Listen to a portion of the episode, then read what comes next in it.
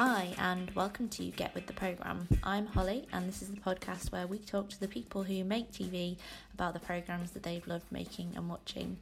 There's no Campbell this time uh, because we're combining a special news flash with my chat with Chris Lindsay, which I did back at the start of last year.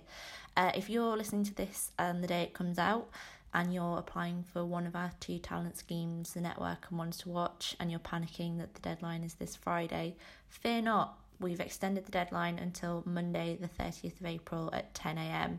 So you've got three extra days over the weekend to get that application done and sent off. For help and advice about applying for either of the schemes, just head to tvtalentschemes.co.uk and you'll find all the information you need plus links for the application forms. In the meantime, for a bit of application inspiration, here's my chat with wonderful writer Chris Lindsay, who I spoke to last year about um, becoming a writer, uh, his inspirations, the different programs that he's enjoyed working on, uh, and lots of other things besides. So enjoy, and if you're putting together an application for the network or ones to watch, good luck.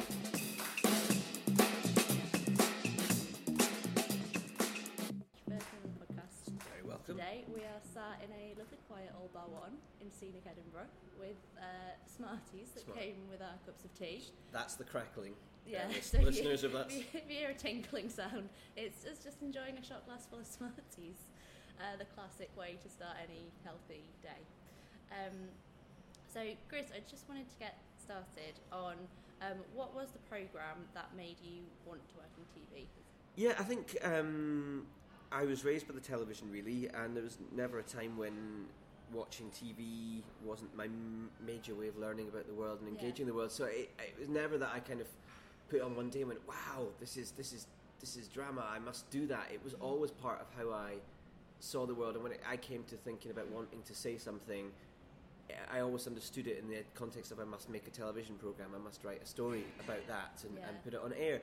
But in terms of the, some of the big landmark things that did sort of really shifted my thinking or really sort of grabbed me. Um, there's an 80s drama BBC did called Edge of Darkness, which is kind of on the surface sort of hard boiled thriller thing, but really becomes something much bigger. It's a sort of quasi mystical spiritual journey this detective yeah. goes on, and it's all about life and death and the end of the world and the, the environment and um, huge government conspiracies. And there was something so massive and all encompassing about it, and that it had the guts to kind of say that this policeman's journey, it, kind of blew it onto the biggest possible canvas and said it, it, the stakes are the stakes of the world, the stakes are everything we hold dear, and it's astonishingly bleak and entirely inappropriate for a child to be watching. I mean, gosh, it, went, it? Well, it originally went in 1985, and I can't have seen it then because I would I would have been three years old. I think they repeated it in the early 90s yeah. on BBC Two.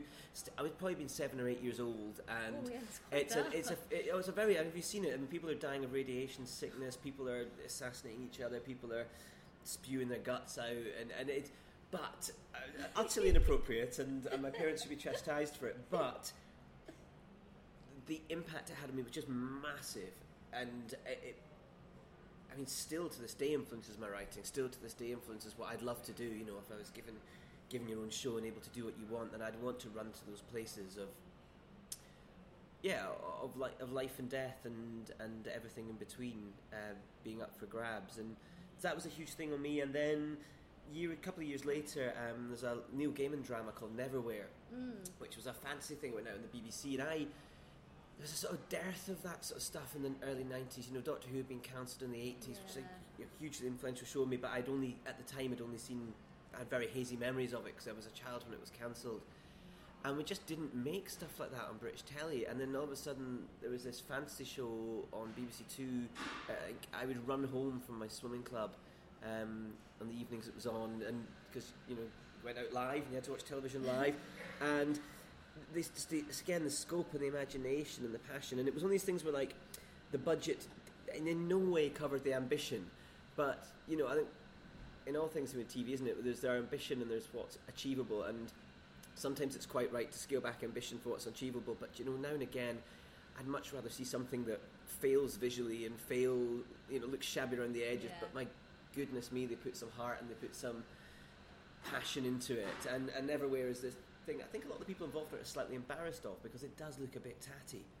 But I was 14 years old and it, we didn't have television like that in this Yeah. country. We had the X Files and the Star Treks that were imported, but we weren't making British fantasy drama. And mm. and to see, again, the contemporary world, mm. it's got some Edge of Darkness, the contemporary world and contemporary concerns blowing up with the stakes of science fiction fantasy to say this this is this matters this is you know the knock-ons of these people's small lives Yeah.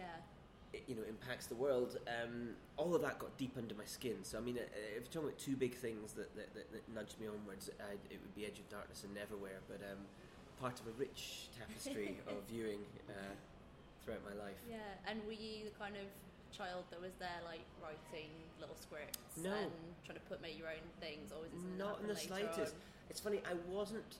It's funny, you talk to a lot of um, writers, and they were very bookish, and they were very readerly, and I, I wasn't. I just watched a lot. I mean, I watched a lot of television, Yeah. um, and I in, in, in just ingested everything. But I think I think back to those years, and I, I speak to other writers, and like, yes, I was writing plays for my sister, and yes, I was writing short stories. I wasn't doing any of that, but what I was doing, I was playing, and I was a play. You know, especially you hit that age and you get your teens where it's not cool to play anymore, but everyone secretly kind of still does with their figures and toys. I just kind of went really late in life doing that. I.e., with my Lego and with my you know GI Joe figures or whatever. Right into my teens, I was telling quite long ga- games that I played over weeks and months and years, even some of them. Effectively telling a so- I don't know if I'm running my own soap opera Yeah. um, in my bedroom, and that was where I told story. That's where I worked out stuff. That's where I made up myths and you know legends Yeah. and, and, and, and told all those things. I mean, that said, I used to. My brother was a big Enid Blyton fan, and so I did used to make up little mystery stories for him and act them out. Um, but I never wrote them down. It was I was never I was never a writer. I always just came up with them, did them in the heat of the moment, and the, uh, then and there for him and stuff. But I never I never scripted it. I mean, I'm dyslexic, so that may be an element of why the physical act of writing it down. But then, uh, talk to any writer, the physical act of writing it down is the easiest bit, the slog. And the work is the working out how A connects to B, how this all fits together. You know, the jigs of it. That's that's ninety percent of the work. The actual clack, clack, clack, Yeah. hitting keys is that's the easy bit, really. Um, so that was yeah. That's I guess where my stories came from. That kind of creative, active imagination, I guess. And do you still find now when you're kind of, you know, at home and you're writing Garrett, are you sort of doing, like, sort of almost narrating the story to yourself as you're writing it out, or is it sort of something more internal? I think it's well I, well, I think it's internal, but then my wife says, "Why are you talking to yourself?" um, and you're actually, I was like, "Talking to myself, more like shouting to yourself." Do you? oh, right. So it's not internal at all. It clearly feels internal to me. Um, I yeah, I go for. I tend to not want to write it down physically until I know what I'm doing. I'm not. You know, sometimes deadlines dictate that you've just got to start typing now, but ideally, I, I would rather go for walks. I would rather keep notebooks. I would rather pace around the flat and talk aloud and act it out and just run it over in my head again and again and again. And if I can do that, then coming to write it down is fairly straightforward. And and you never work out everything. I mean, that's it would be a total you know sort of it would be creating a sort of false impression to say you have the entire story, every single line worked out in your head. That's not the important bit. It's the big sweep of who they are, where they're in, what's going to change in this scene. You get that, then, then then there's a discovery in writing because you come up with a funnier line, or you come up with a cleverer way to end it, or you come up with a you go actually the story's not about that, it's about this, and that happens in the in the physical act of typing it down. But that's a joy once you know the big stuff, and the big stuff, I think, for me anyway, happens in my head. So I don't like doing outlines, and why I don't like doing pitch documents. It's something you just have to do um, in this industry, but it, it kind of almost, for me anyway, prematurely forces you to kind of commit to things that ideally you'd stew on, and ideally you'd work. And usually in the process anyway, it all gets changed and ends up being completely Yeah. different. So if we could just skip that stage, it'd be very nice. But um, sadly, I can't convince anyone that that's a, anyone else that's a good idea. But um, Good.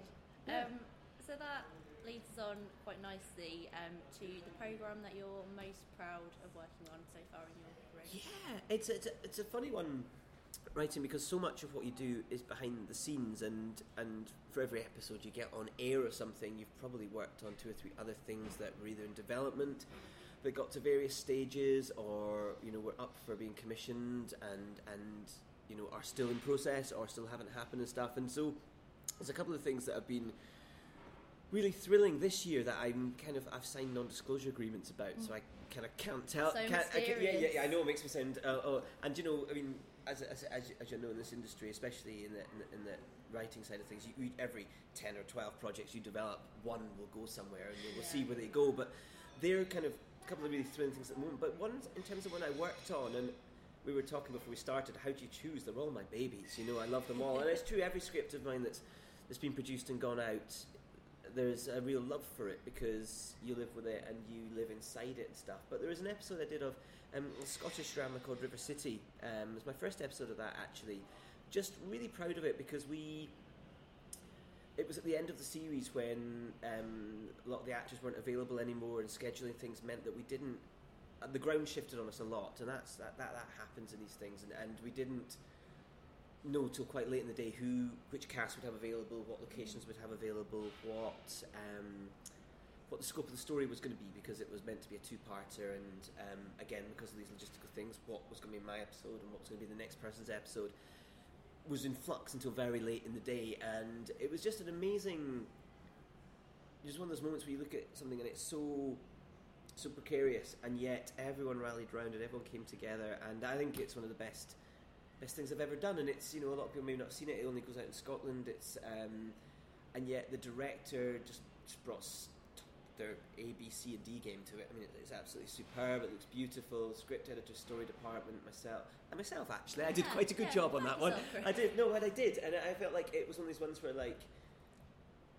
In the process of doing it, when you didn't know what we were doing, we just all had to just all hands to the deck. And actually, in that moment, what came out of me in terms of writing and about these characters and a character I really care about really flew and really took took shape and um, I think it ended up as something very very strong and um, certainly one of the things I've had the best response to. So um, yeah, that's that's very particularly dear, dear to my heart. Yeah. Um, River City Series 13, Episode 25, as its catchy title is, because they don't have episode names. But um, yeah, um, yeah, Yeah. very fond of that indeed. Good. And for anyone that's sort of non-Scottish, how would you how would you describe? River City? How how Because it's not something I've ever. yeah, well, um, I'm aware of it. you're missing out. it. Um, it's uh, BBC Scotland's continuing drama series. Um, so it's um, it's it is a soap opera in terms of shape and form, but it, eh, they're in one hour instalments rather than half hour instalments.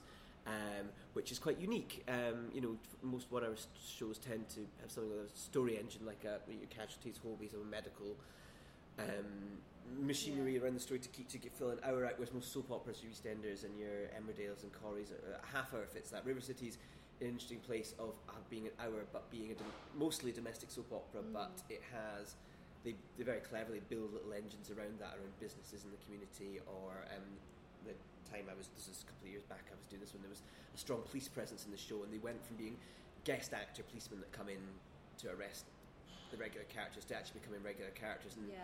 moving part of the soap opera into the police station, which actually was terrifically interesting. It's the first crime drama I'd written, and it, especially because it was late in the run and we didn't have a lot of other people available to us, it gave us a really lovely shape and got to write a little. It's, a, it's like a little Scandinavian, a little Glaswegian noir. noir. Yeah. Um, so yeah, River City set in Glasgow. Ah, Um, and so um, yeah, we had a little sort of Glaswegian noir, like it was like The Killing, but you know, but on it, but you know, as, as a soap opera, and um, yeah, so that's that show, and hopefully it will go one day out across the whole UK network because I think it should, because the people there do a very good job Yeah. and uh, work very hard to kind of produce something good and should be seen by more people. Yeah. Good. Um, 'cause is it how how long's it been on for? It's quite a long. Oh, um, it? 2002, I think. Yeah. Um, it was created by a writer called Stephen Greenhorn, who's um, a terrifically good guy and um, well-respected writer. And he did that in the early 2000s, and then it's it has run run until now, and it has been a half-hour format for a while, and then one-hour format currently. And um, now I was involved. I'm not currently working on the show. It's just a thing I enjoyed doing. But um, I was there 2013, 14, 15 Yeah. Great. with them. And um, what was the program that you wish you worked on? Program I wish I worked on. This is great. I feel like, well, you know this industry, Holly. It's not like trying to get your next job. I feel like I'm insulting loads of people when I'm like, uh, or um, Like, uh, but no, in all truthfulness, there's, there's, there's, um, there's programs. There's programs you watch and you like, isn't there? And then there's programs you watch and you wish, oh, I wish, I wish I'd, I'd come up with that, or, or I, I had worked on that. I mean, I am a dyed in the wool Doctor Who fan and would give my teeth to be involved with that um, Yeah. show or any of its um, assorted spin off material. um, I mean, no, but that was, like I was saying earlier, that was a show that I had very fond memories of as a child, but hadn't been able to get into because I just they cancelled it when I was too young to really remember it. Yeah. But it's something I sought out and discovered in the wilderness years, they call it, when it wasn't on, and um, fell quite deeply in love with it. And I say became a writer around the time it came back sort of triumphantly. And they were really good in that because they pushed the writers front and centre. Um, in terms of how they promoted it and in terms of how they gave you a behind the scenes look, and it was a phenomenally useful way to get your head around how to write. They put a lot of scripts into the public domain. Yeah.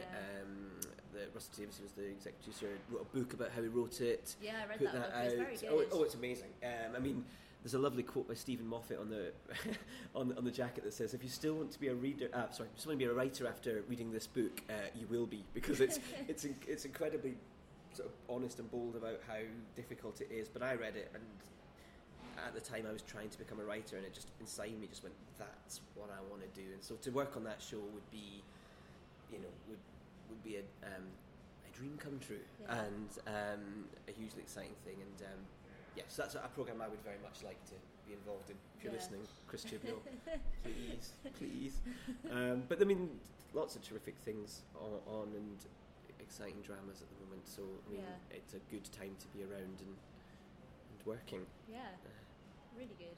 Um, and what's the program that you're loving watching at the moment?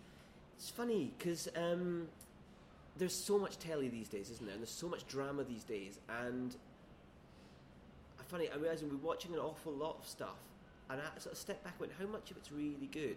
Because we're Mm. officially in this golden age, which slightly narks me because I grew up watching our friends in the north, and as I said, Edge of Darkness and Jim McGovern's Cracker and you go, sorry, we're in the golden age now.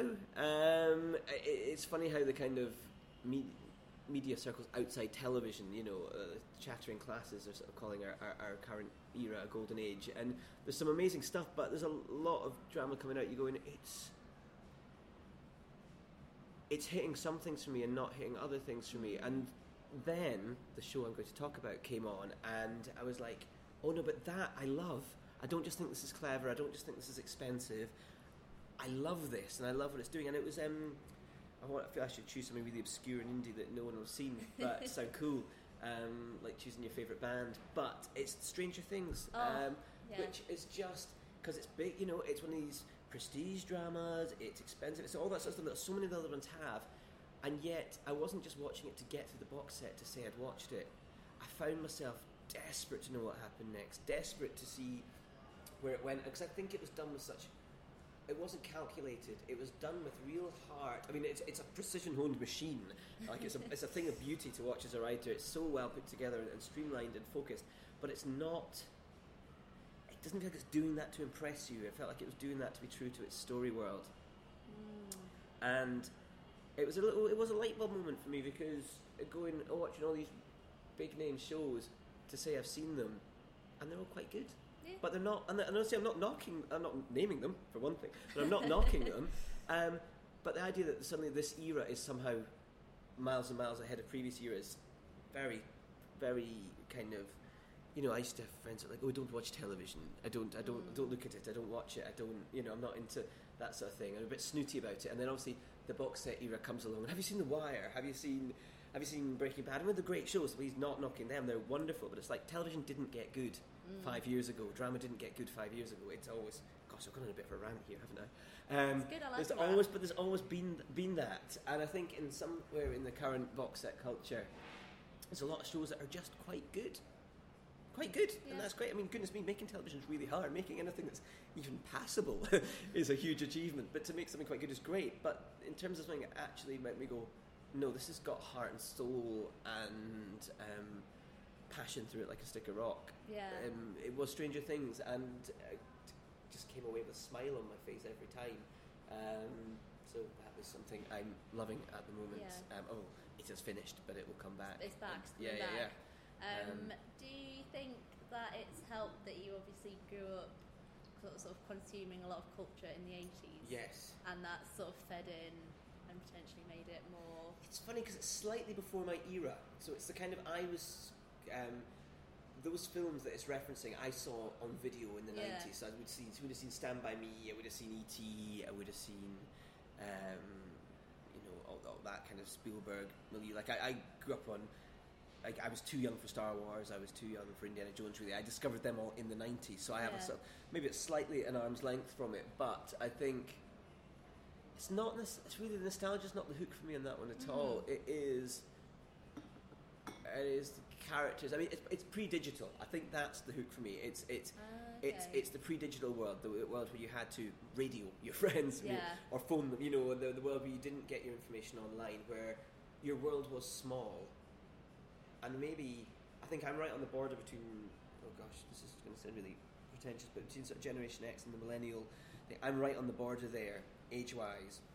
And I do think it kind of perhaps the last generation that, lives were genuinely small, whose Mm. lives were your your hometown, whose lives were your, Yeah. and maybe that is part of the draw of Stranger Things. Is, is it's a heart back to go slightly deeper into that territory Yeah. of um, yeah, when your world was those four friends and your world was those four people you, you knew, and Yeah. the local sinister plant is taking over the world, whatever. You know, it's. Um, I think that's the draw for me with, with, with it, but I don't think it's that's not enough because I think there's I was saying there's a lot of good high concept stuff out there that doesn't grab your heart and soul. And I think it was going back to the things I love, My Neverwhere and Edge of Darkness. It was the it was the supernatural, the sci-fi being used to blow the stakes up for a lost child, to be, you know, for a lost friendship, for a gosh. There's a thing about it's all about nostalgia, isn't it? That show. So yes, literally lost people in your life Yeah. um, being the heart of that. So I think yeah, that that's that's why that grabbed me. Um, Yeah. It's a very very rambling answer, Oh no, it's good. dear listeners. Um, It's what we're here for. yeah, The meat. It's, it's, yeah, it's Stranger hello, Things meat. Uh, Um, and are you someone that will kind of find something on Netflix and watch it all all in one go, or do you try and I used to be. I used. It's funny. I used to be. I went through. I think in the beginning of sort of box set culture, I we were devouring. I mean, I was, I was mentioning The Wire. I adore The Wire. I think it's one of the clever, heartfelt, smart pieces of television. And yes, the sort of thing with fifty hours were devoured in fifty days or Yeah. something like that. Really. Not so much anymore. Maybe we've got a young we've got a young baby, so um, that's impacted our time a little bit. We can watch, and also working in television. I, you know, I need to keep on top of. Can't just wa- wa- watch one box set Mm. religiously. I need to be, you know, there's shows I'm trying to get onto, there's shows I've got friends on, there's shows, new shows coming out that I want to see, and so we've usually got three or four um, series on the go.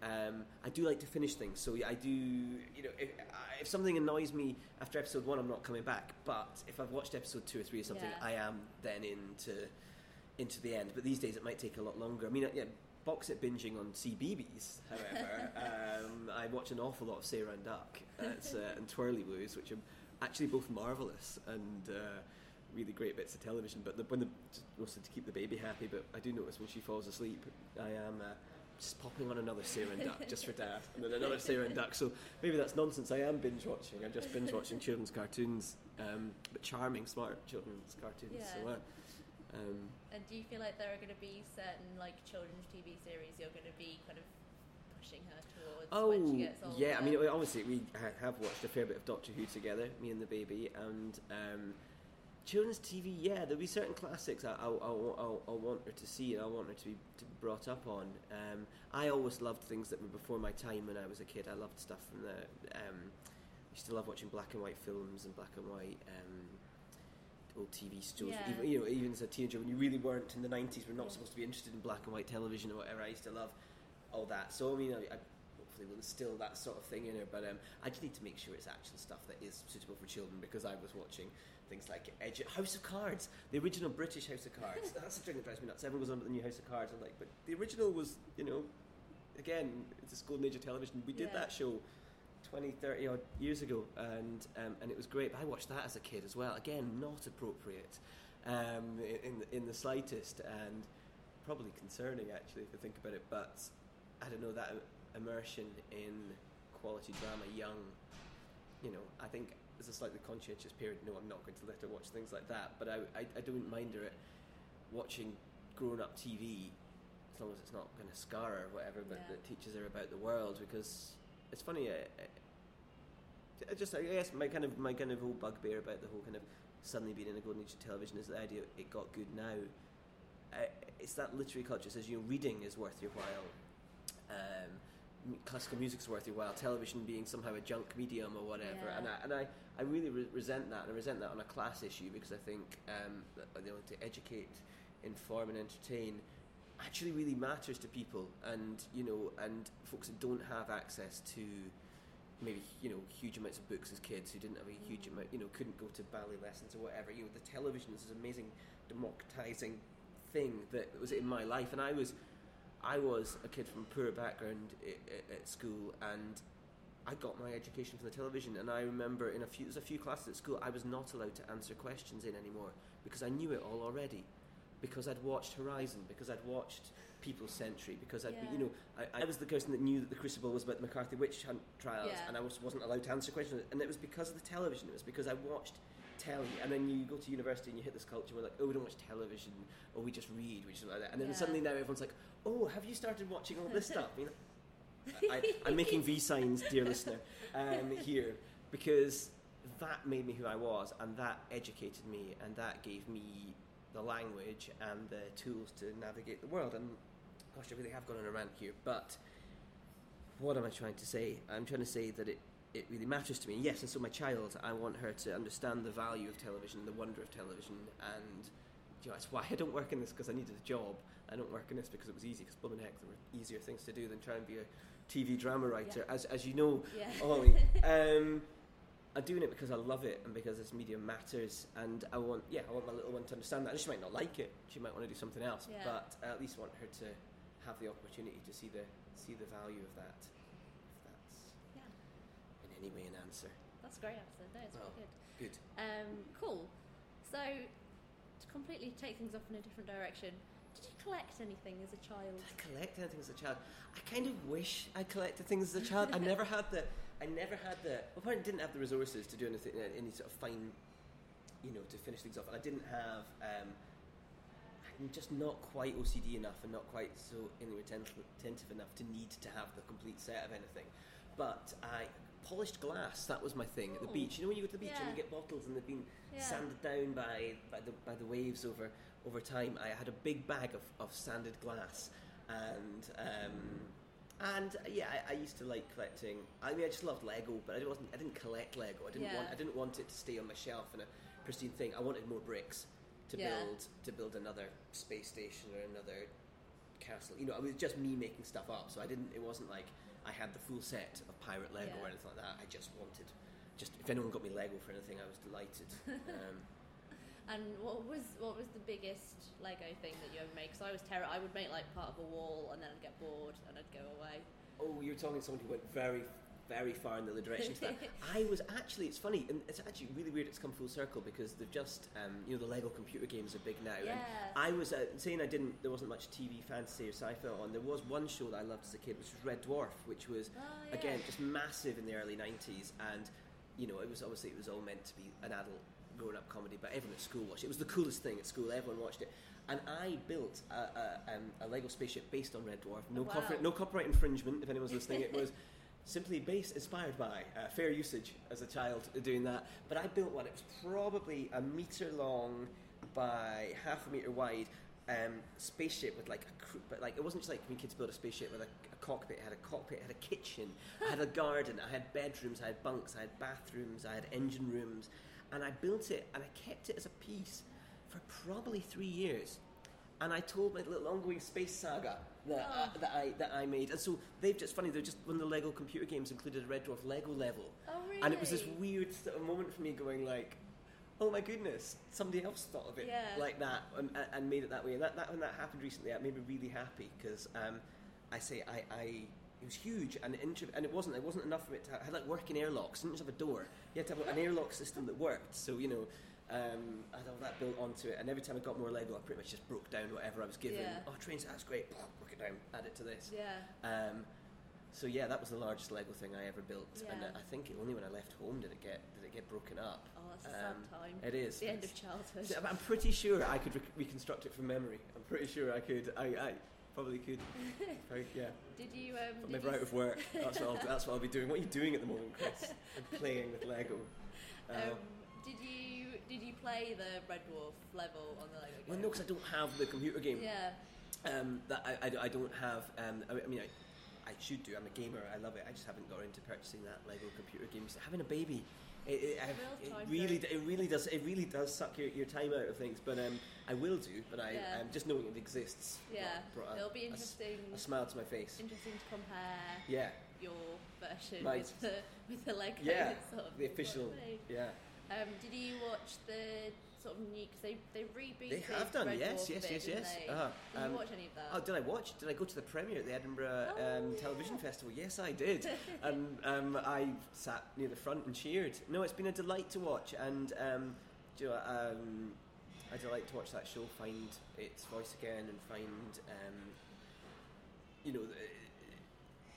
It's a massive brand, and it could have, and, and, and perhaps wasn't always cherished by the people who, who were broadcasting it. Yeah. and to see it find a home and find that love and yes it's obviously done on a digital channel and probably done on a much tighter budget and scale Mm. but to see those stories be told again and, and to be telling sci-fi stories that could only be told now um, on that show I think it's wonderful and it's been a proper delight to see and I've actually gone quite hard into the into the fandom world. I seem to have found myself on forums every night and stuff. It's uh, when I'm not feeding a baby.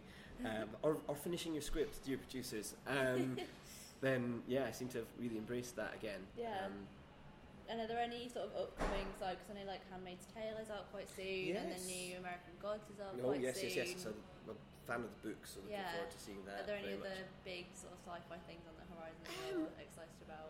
I, I am excited about. I I like to be surprised by things. It's funny. I'm not.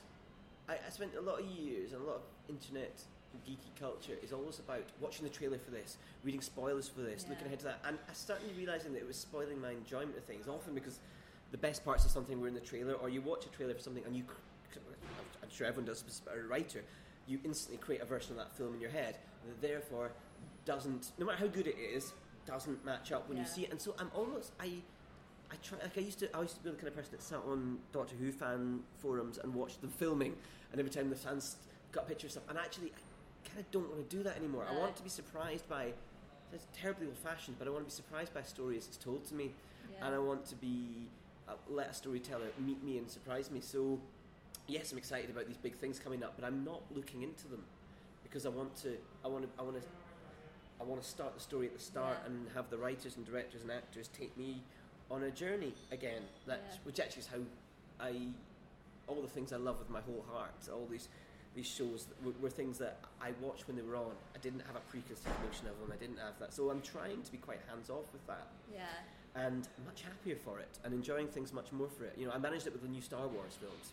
Yeah. Everything else went nuts with the trailers, and I just was like, I'm not going to watch them because when I was 10, 12 years old and I first saw Return of the Jedi, I didn't know what was going to happen. I just and I want that experience again, and I think we devalued.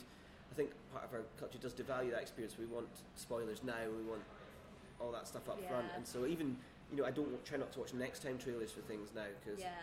um, I know that they're important and they hook people and it's great, but I'm going to watch anyway. So you know Yeah. I don't need to do May that. as well leave it purely. Yeah, pu- Pure. pure, a pure experience. Yeah. I uh, guess. there. And, and are you not then someone that's sort of following like the Instagram or the Twitter or the Facebook groups for Oh. stuff? Mm, not really. No, not Yeah. really. No. Um, I, I, I my, my, my online. I, I, I follow people I know. So I, I follow mostly producers and writers. Yeah. Because a, that's how work comes is from knowing people and sharing your passion with them. And so you know, I, I, I don't think that's that sounds like sort of cold-hearted and networky. It's not. It's like. Well, I want to know the people in my industry and what they're doing. And if I've loved what they're doing, I'm, I'm going to tell them I Yeah. loved it. And if you know, we, we spoke a rapport for that and that leads to work and that's happened in the past. That that's all really good. But I don't not the show particularly, not the films particularly, not the I don't need to see that stuff. Yeah. Um I mean behind the scenes stuff I think is fascinating after I've seen something. yeah. Um, give me give me all that, but I don't want to see it ahead of time. Um, but obviously those people do and it's a good that they make Yeah. It's all their friends in work making these things. It's quite bad. Um, yeah, I, I'm, I'm not. The, I'm not the audience for that sort of thing. And last question from me. But not least, What's your signature dish? my signature dish. You mean that I'd make, Yeah. or that I? Oh Yeah. gosh, I um. signature dishes. I have three dishes, Oh. Holly, that I basically just return to all the time. And um, dear listener, they're all from a packet um, or from a jar um, that I've heated up um, using electricity in a, in a pot. Um, they call it cooking. Um, I, I cook. Some people do it for the love of it. I do it because um, my body will waste away and die if, if I don't consume things. Um, I, I, will tell you what, here's a little story. I made my first ever pancakes yesterday. I'm 34 years old, listener, and I made my first ever pancakes yesterday. Um, well, partly um, in, in our house, my, my wife and I are a modern family, and we have fair division of labour and all sorts of things. But she, I like, I like doing house cleaning, so I do that. She likes cooking, so you know, find find your passion and do it, don't you? But um, we're having the baby. I've taken on a lot more of the cooking stuff at the moment, and I, well, I, I pretend I don't enjoy it, and actually I have got quite into into. I did make a sweet chili sauce from scratch the other night, which was quite a little achievement. you do yourself yeah, yeah, there, I am doing myself down, and my croque monsieur is not is not is, is not too shabby when it when it happens. And uh, yeah, I made pancakes for the first time yesterday. Good flipping And action. oh, beautiful flipping action. um, didn't didn't burn any of them. They were consumed by by all. The baby had her first pancakes yesterday, and Oh. she um, scoffed them. So I think I am. obviously- I think the thing with me is if I discover I can make something. That's all I want to do. I've done that. so I was making pancakes this morning, and I'm going to make some tomorrow until everybody else is sick to death of them because um, I would live on the same. If it was up to me, I'd cook the same two meals, and because Yeah. headspace and in all seriousness, you live as a writer with the, the script you're finishing, the script you're, halfway through, the script you're starting, the script you really like to do, the script you're convincing someone to do. That's kind of enough to have in your head and Yeah. Hold down relationships and friendships and pay your bills and all that sort of stuff. Yeah. And so I'm not really looking for anything else. So if I can simplify any other part of life down to I know how to make that curry Yeah. or I know how to make that chicken dish, then Yeah. then frankly I'm happy. Um, bores bores everybody else to tears, uh, and and I need to be nudged to do other things. But um, that's you know for me. I'm like, well, if I don't need to think about something, all to the good, Yeah. all to the good. And on that note, La. we'll end we'll end the podcast. Cool. Well, thanks, thanks. very much, Chris. That's all right. Thank you. Pleasure.